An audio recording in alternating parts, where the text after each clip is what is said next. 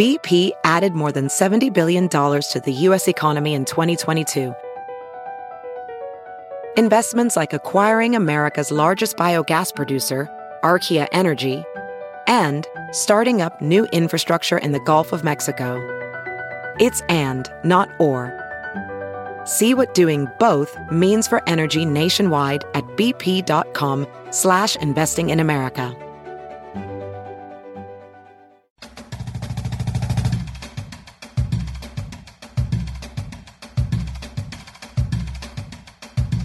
Nebraska Preps post game with Damon Benning and Jacob Padilla.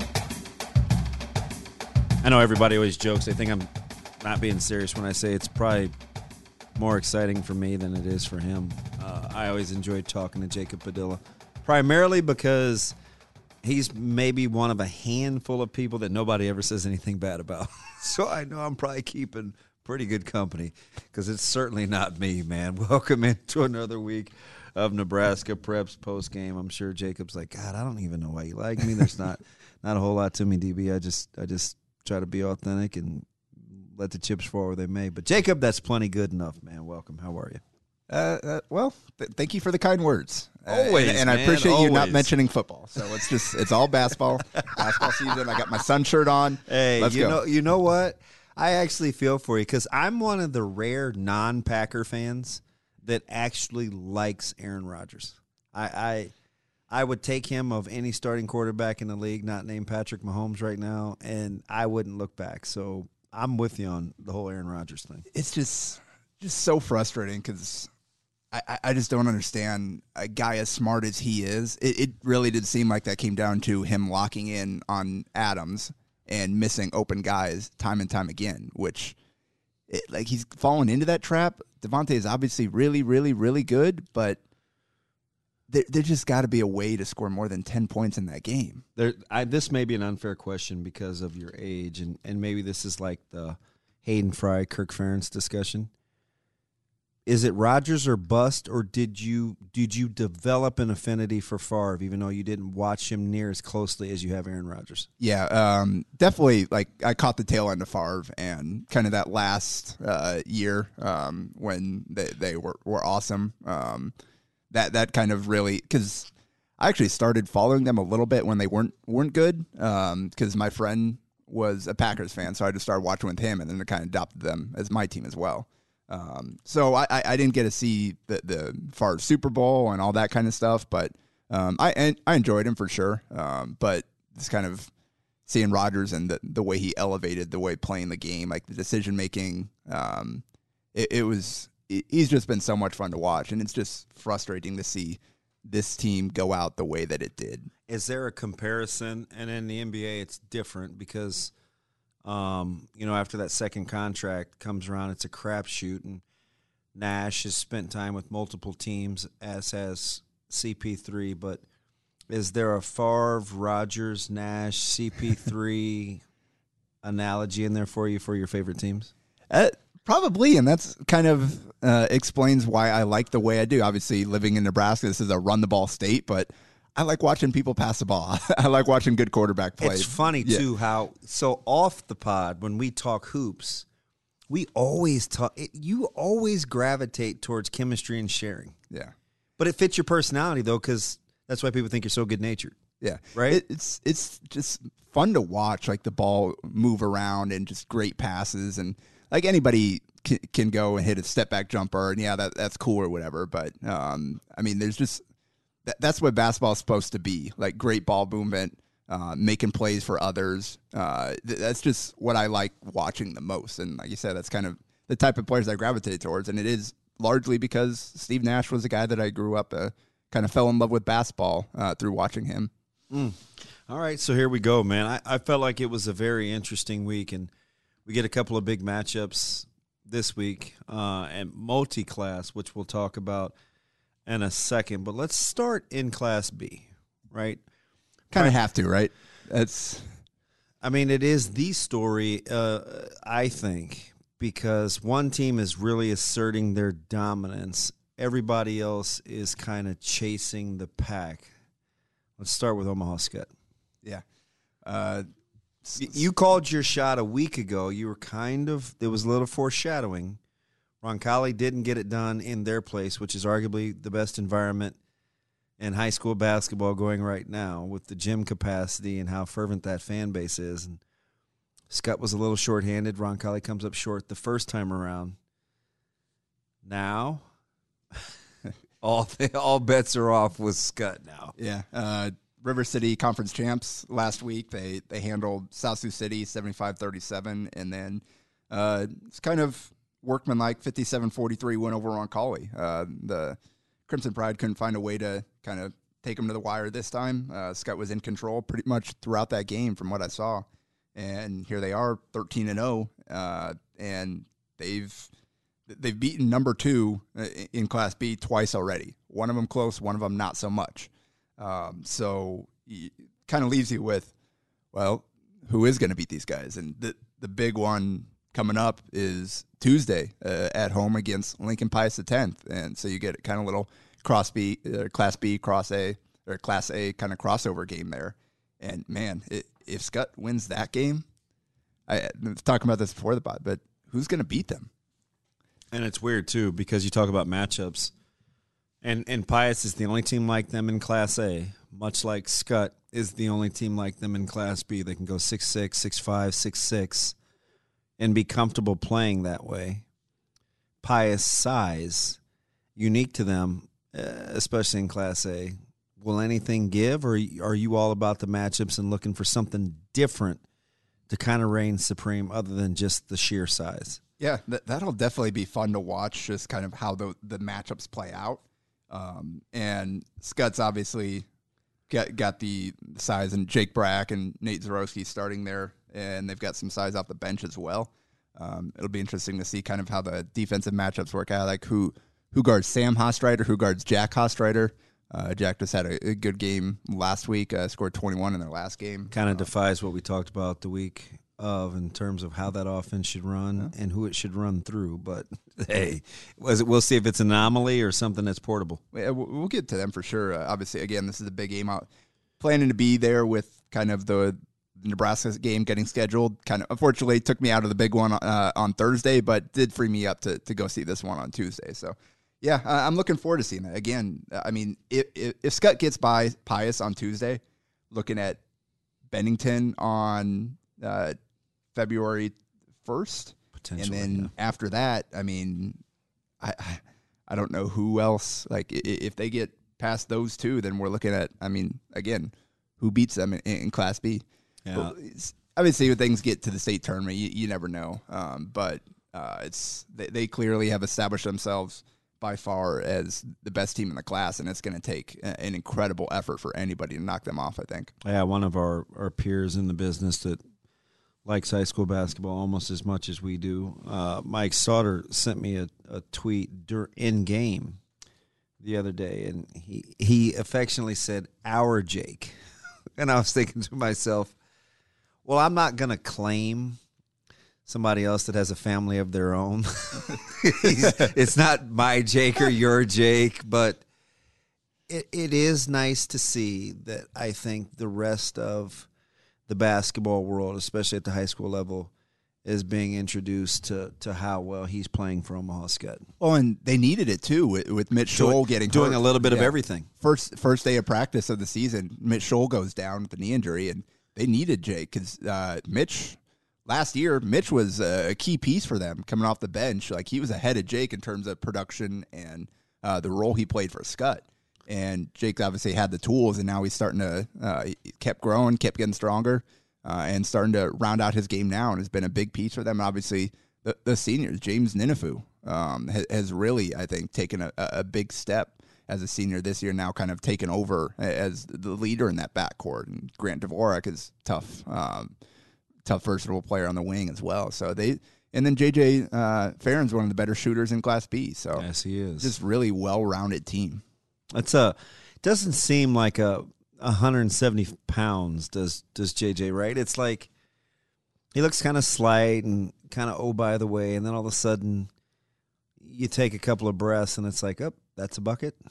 That's another bucket. Yep, feel like we better touch this guy. Get close, right? Like for kind of how they play, defense first, they do have a little sneaky light switch offensive running out of the gym component. They get a couple of stops in a row, then they score. Get a couple of stops in a row, they score, and all of a sudden you're down eight, and you wonder what happened. Yeah, exactly right. That's uh, you really got to hang in there with them because they, they will make you pay for a mistake, a turnover, or um, go in there and get a shot blocked, and they get runouts. And again, Ninifu is really good in the open court, um, so the, the, they're they're going to be tough to beat. Um, I think we probably uh, before going any further, we probably need to mention the the single best performance in Class B last week. Yeah, it'd be Uh, hard to top.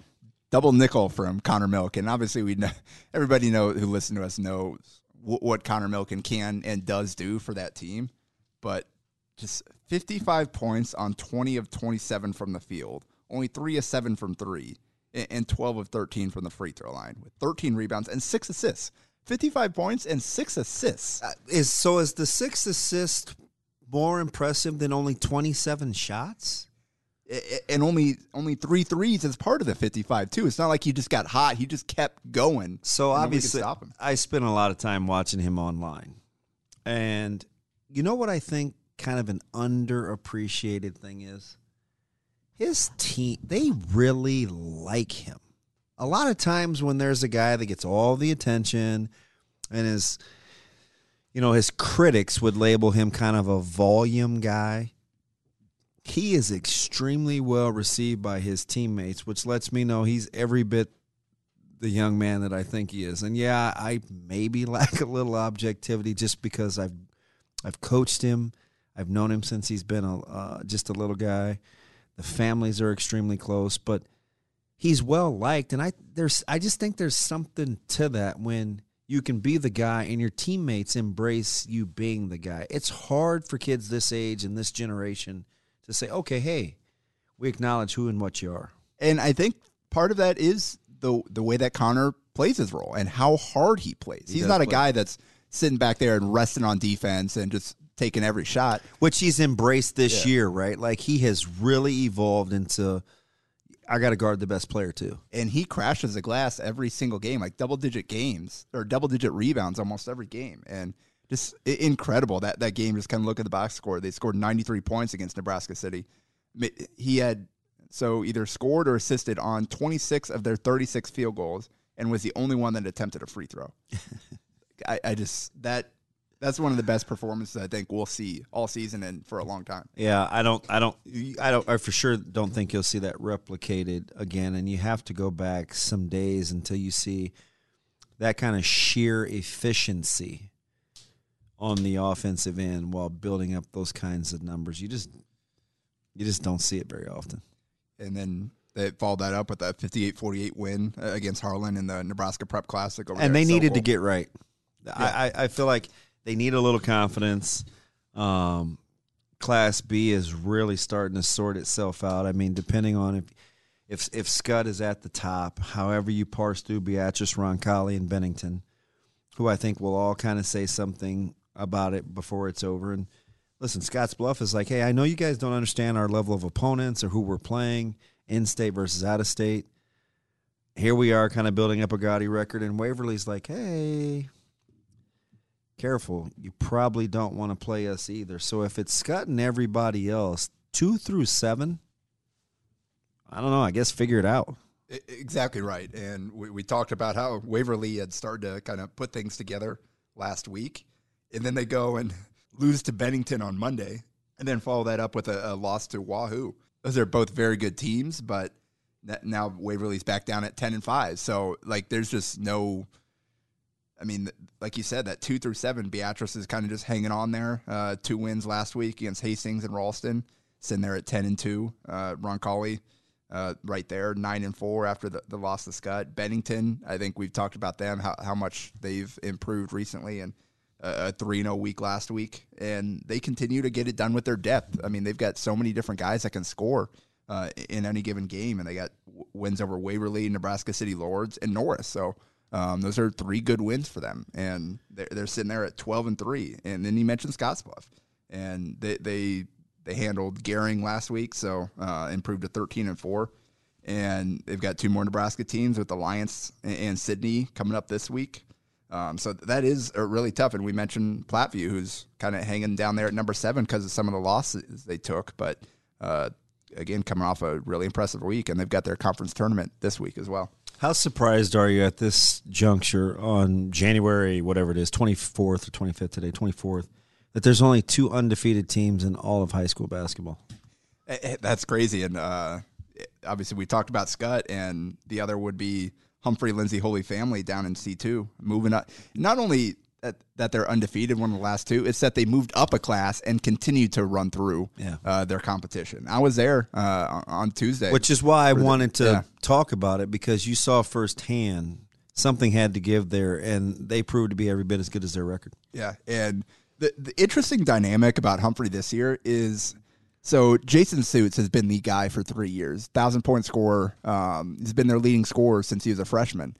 This year, Jacob, who is actually going to play baseball, in college, has kind of emerged, and they've been running their offense through him, and he's he's been their leading scorer, leading rebounder, really good passer. They've been running their stuff through him, and I think Jacob's been just fine. He can uh, kind of take a slight step back with the way that, uh, or Jason has uh, been content to take a slight step back with the way that Jacob's been playing because obviously it's working right now. So 15 and 0 at Jacob had 20 points, uh, 11 boards, three assists, two steals, and two blocks against Howells Dodge. It was a 47-45 win at Howells on Tuesday.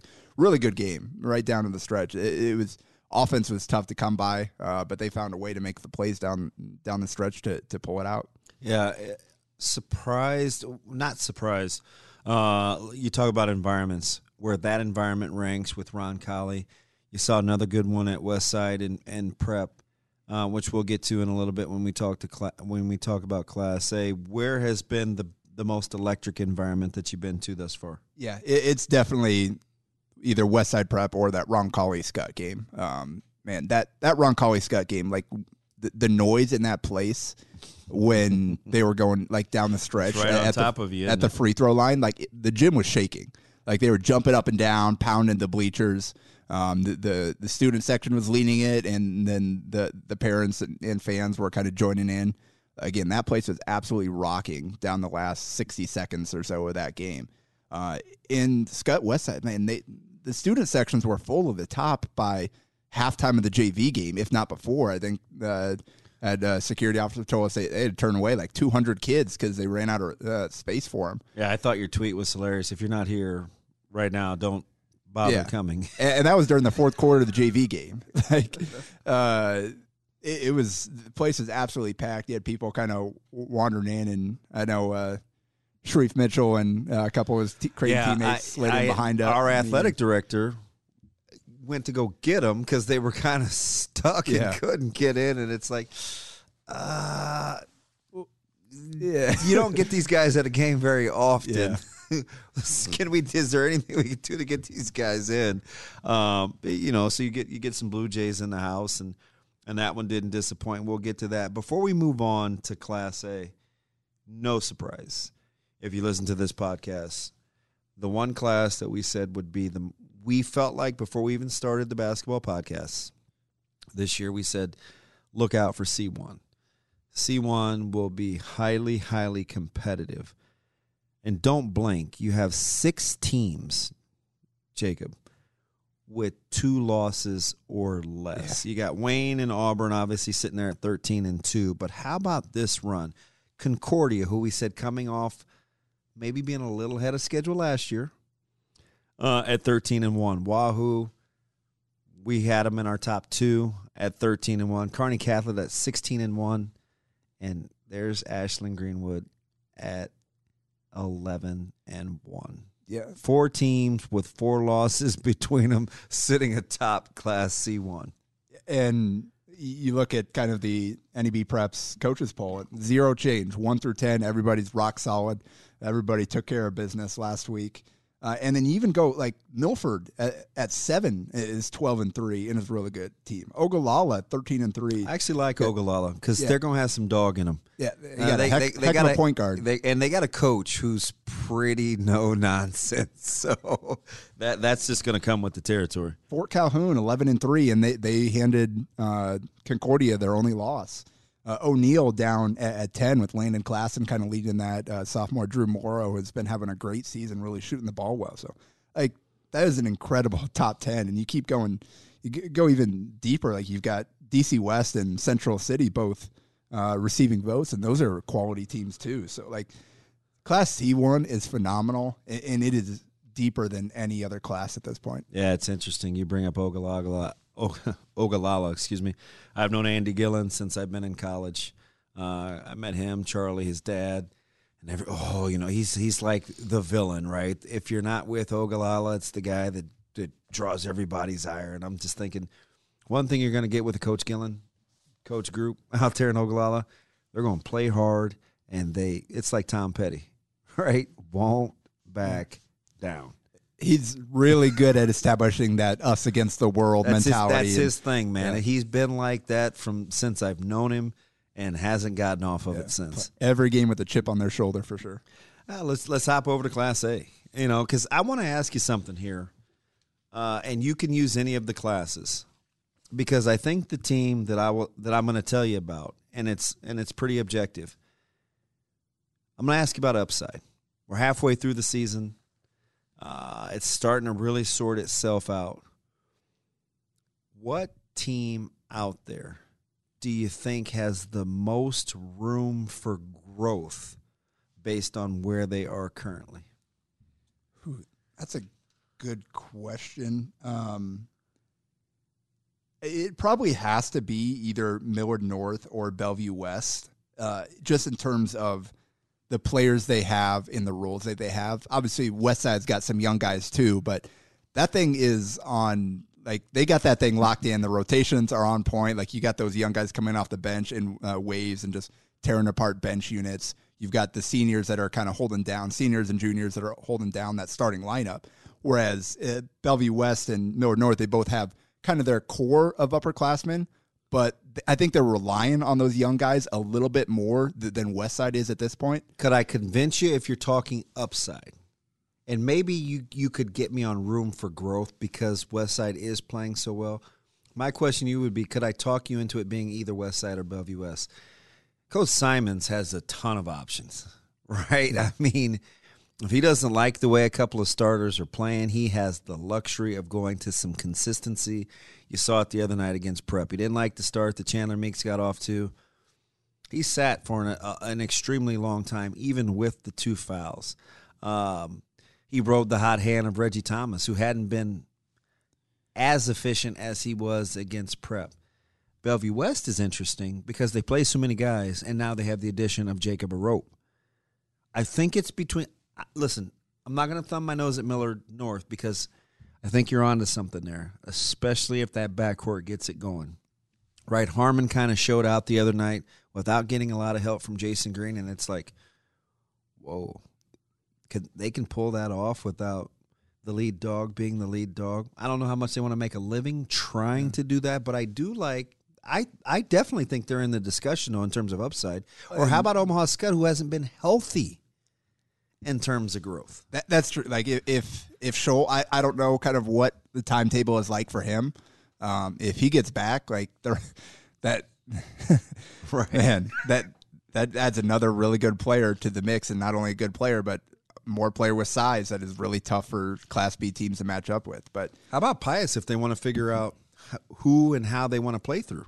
I, I, I think they obviously can play better, and I think they have uh, over the last week. They they played a little bit better, and obviously the big one on Tuesday. I, I think for the most part, those players are who they are. Though basically everybody in the rotation is an upperclassman except for Trayson Anderson. Yeah. Um. So I, I feel like this season, like those guys are, they could play slightly better, change, tweak some things about, about their approach. But in terms of looking at upside, I'm looking at young players improving and stepping into bigger roles, and that's kind of why I gravitate. You mentioned Millard North um, with uh, Isaiah McMorris came alive, had had a big game uh, last week. Eli Gaith has been playing a little bit better. He's been double digits more than often than not. It, How about McMorris going nine and nine from the field yeah. the other day? 24 points. Listen, a couple they, threes. They get any consistency in the backcourt, and all of a sudden they become extremely dangerous. And that's why I point to them because I feel like if those guys take a leap, there's more opportunity with some of the way because they need a obviously David Harmon and Jasen Green. They need a consistent third scorer. They need a third and they need a fourth. And if Neil Mosser, if Eli Gaith, if Isaiah McMorris, those are kind of the three guys. Uh, with, with the way we've seen Jackson Page kind of um, hasn't really put up big numbers this year.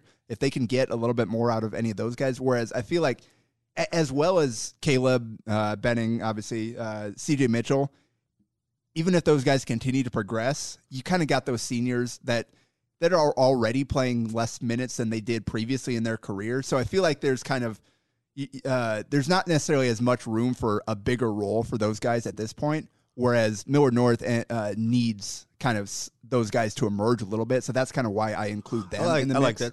So what if I ask? What if I look at it a different way? Who, who, in your opinion, if you're looking at at West Side, Bellevue West, and Millard North, and I'm going to talk about Central here in a second. Who has the most versatility, in your opinion, in terms of ways that they can get you? And does that enter into your thought process when you talk about upside? It, it's probably West Side. Um, I'm inclined to agree. w- with the combination of the way that they can really pressure you on defense and get out in the open court, in addition to a guy like Tate Advadi as a, a matchup nightmare, where um, Prep wa- watching that game, they they didn't really have a matchup for him. They they put Joey Rischel on him, uh, who's a tough kid, but Tate first uh, touch he got just caught in the post, muscled through and went up and finished. Like he's his ability to finish inside uh, with his strength and continuing to get uh, bigger and stronger, and then he's You, knocking under- down you understand shot. what I'm kind of saying now that you've seen him firsthand. His and I'm not gonna label him as a below the rim player, but for the way he plays, he's about as crafty Yeah. around the ten with his versatility as anybody that I've seen is kind of a tweener in terms of size. and his understanding of how to get his shots within this office offense is so much greater than last year, and that's led to uh, his huge spike in efficiency. And like you look at what he's 17 a game right now on like ridiculous shooting splits. well, he's nine to ten the other night. Yeah, and he had uh, he didn't miss in the first half. He had 20 by halftime, and didn't even need to play in the second half really because they already had control of that game. Yeah, it's Uh, it's it's interesting. You watch their offensive efficiency, and I was looking at it today and uh, this morning. You know, if you look at two point field goal percentage, they have seven guy, nine guys, nine shooting fifty percent or greater from two point. Like you're just not going to see that very often. Pretty good at the high school level, right. and some of those guys are shooting 60. Yeah, and it, you, you take a look at them from the, the three point line, whether it's you know Oddbody shooting forty four percent from three, uh, C.J. Mitchell shooting thirty seven percent from three, Charlie Davis shooting forty seven percent from three, Caleb Benning shooting fifty six percent from three, and all of the aforementioned. I didn't even get to Peyton Gillespie, who's shooting thirty seven percent from three. Now he shot he shot the most. Thirty-seven percent on that vo- that volume is pretty good too. Their ability to score the ball in a variety of ways is And then you've got the three guards uh, just in the starting lineup, uh, let alone bringing those young guys off the bench. But uh, obviously, Chandler, Reggie, and Tate can all get downhill. So you got three point shooting, you got drivers, you got a guy um, that can take advantage of smaller defenders in the post. Um, so they, they don't necessarily have a dominant uh, back to the back uh, back to the basket center where Logan Wilson's more of a kind of a stretch guy, uh, spaces the floor. But And Tate does what- give them that op- option if he has the right matchups. and what's you know what's funny and I've and I've said this to Logan. All those other guys can play well, excuse me, and and they may not win. If Logan plays well, they're not losing. like I feel comfortable in saying that when he's on, and by that I mean he's kind of. It's just too much, right? You, when he plays well, it's like, oh boy, you're not shutting down everybody else. So, just to demonstrate how well that West Side is playing right now, last week they outscored their opponents two games, uh, Papillion-La Vista and Prep. So, obviously, a top five team, and then Papillion-La Vista's got some pieces. Uh, 168 to 84. They, they doubled up their opponents last week. Yeah. And they did it while shooting over 60% from the field knocking down 21 threes, and uh, they had 31 assists to nine turnovers. And they held both teams to 37% shooting. Okay, so that's the thing right there. The last part. You and I talked about this after the Prep West Side game, and I said, you know, Prep had a hard time. We knew Prep was going to have a hard time scoring. You said, listen, th- those guards, that backcourt's ability to push you out and pressure you is just disruptive. They did it to Bellevue West. They made Josiah Dotzler work like crazy. They did it to Millard North when they pushed out to the lead late, which the score got out of hand. Right, it, that game was closer for three and a half quarters than than the final at the Metro Holiday tournaments. And Millard North's the only team that can say, "Hey, listen, we split with them." When you look at the upside, let's talk Bellevue West and Millard North. Who has the most room for growth in terms of matching up with what you think Westside does well? Whew, that's a good one. So, hmm. I have an opinion. Could I could I convince you that it's even though I think Westside would probably prefer to play Bellevue West over Millard North just because Millard North has some physical listen, Harmon and Green, those guys I think Westside would probably pick Bellevue West, but in terms of who they wanted to play, but Bellevue West has the most versatility in that same vein. Yeah, I, I, think it would probably be Millard North tougher matchup just Ooh, because we differ there because of Jasen Green. Well, and, and, I think and I think Westside would say Millard North is the tougher matchup. Yeah, and so we saw what Jasen Green did to them, obviously, and you mentioned so they're not there yet, but I feel like there's just a little bit more off the juice, uh, off the dribble juice with Millard North's young guys. Um, if they if they can, obviously Westside defended David Harmon really well. West there. has such good potential, though. They they do, but you mentioned kind of the way like most of their wings, they don't have a lot of guys that are, are going to make plays yeah, off the get bounce downhill. outside of just. Oh, I get, yeah, that's, so a that's good point. I'm, that's a good point. I feel like that ball pressure we saw it uh, against Bellevue West. You took you can't just stand around and those, shoot. Yeah, exactly. You have to be able to get downhill. Exactly. So that's kind of the combination of Jasen Green and maybe obviously they're not there yet, but they've got the potential to be. If some of those those guys can give them a little bit more off the bounce, then I think that's where you kind of see um, just a little bit more versatility there in the way to attack uh, uh, uh, Westside's defense a little bit more. But I mean, I, I'd, I'd love to uh, just watch uh, round robin series between these three teams going back and forth because they're they are all very very good. So is is Central the most dangerous or good on Lincoln Northeast for establishing their dominance amongst the round robin of the Lincoln teams?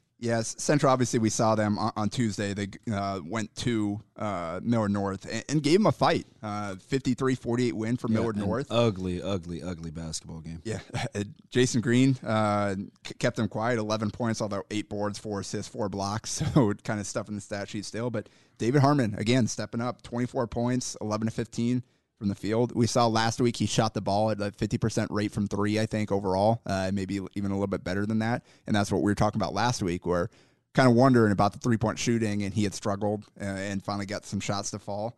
Uh, had a really good week last week, but um, Central, it kind of falls back into the th- same thing we're talking about. Uh, Patrick, da- uh, PJ Davis, and Jay Dawson combined 36 points on 15 of 38 shooting. Mm. The rest of the team had 12 points on 5 of 11. Again, probably one of only two guys that can get to any spot on the floor in the Metro. It is Jay Dawson and Josiah Dotzler. Yeah. And so if if PJ and Jay aren't going to be, we know the volume is going to be there. They're just at this point. I don't think you can expect a lot of scoring from anybody else based on the way they play. What do you think's happening in their backcourt with like DeAndre Brody and uh, like either the doghouse or something? They're starting to tinker with some new lineups and a little more versatility in the backcourt. Yeah, um, I think they've kind of shifted more to putting the ball in Jay's hands as kind of the primary, uh, the ball handler um, getting PJ on the wing. Because you saw the Central Lincoln East game, right? Yeah. And, I mean, he barely played. Yeah, uh, yeah, he yeah he was kind of out of the rotation. They started uh, a Whit Mamer uh, on the wing. Um, Guy I'm very very familiar with. Saw him, seen him play since he was in the fourth fifth grade. Another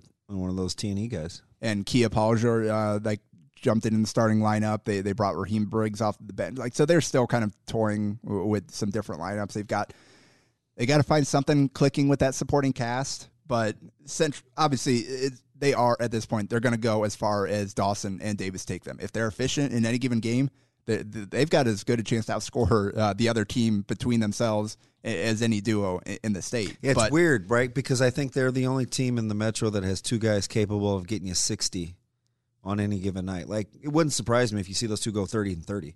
Like, they're capable, right? Yeah. I mean, is anybody and, else and they're gonna is anybody gonna else really shots. doing that? I, I don't think anybody else is getting that uh, that that amount of the shots either. Um, you've All got a little bit more balance everywhere else. So the combination of the talent and the opportunity with the way the team is playing right now. Um, so that's I mean those guys can win you any game and they can lose it to you too if the shots aren't falling. And we know both of them will, will take some tough shots at times. So.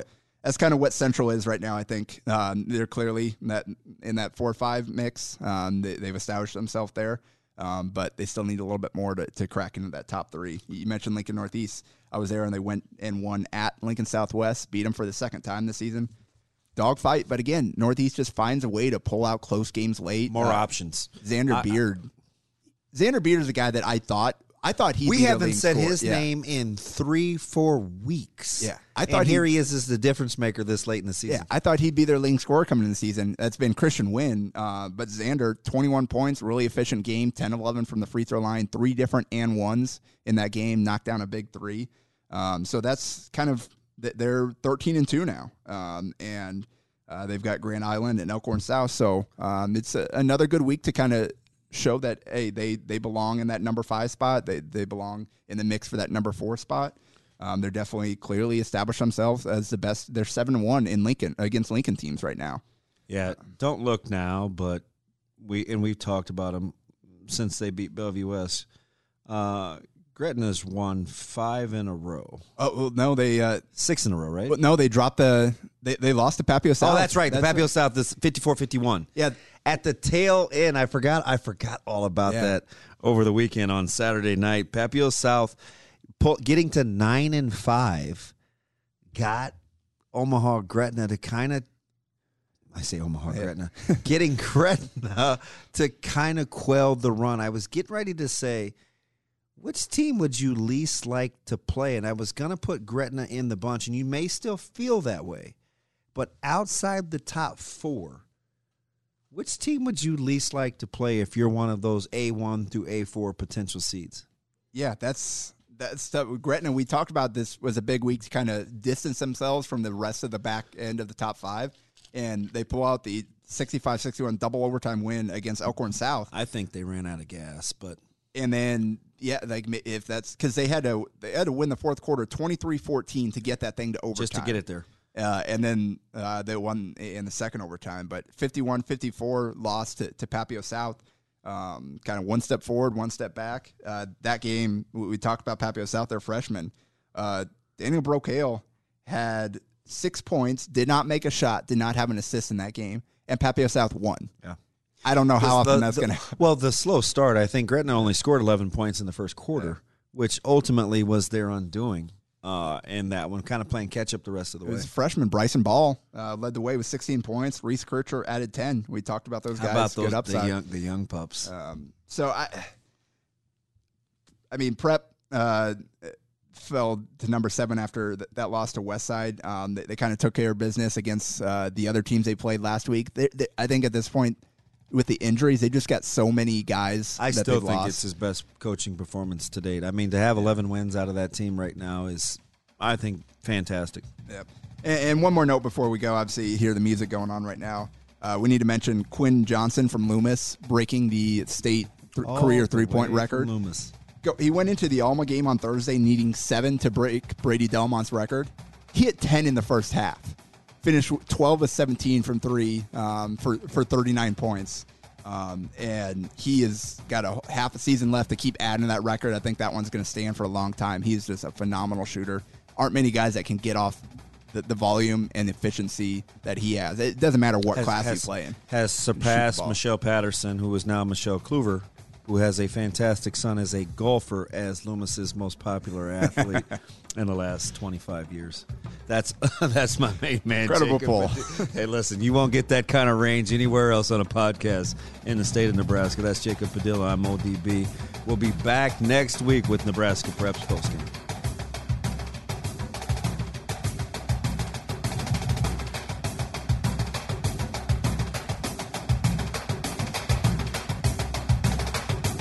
A Hurrdat Media Production.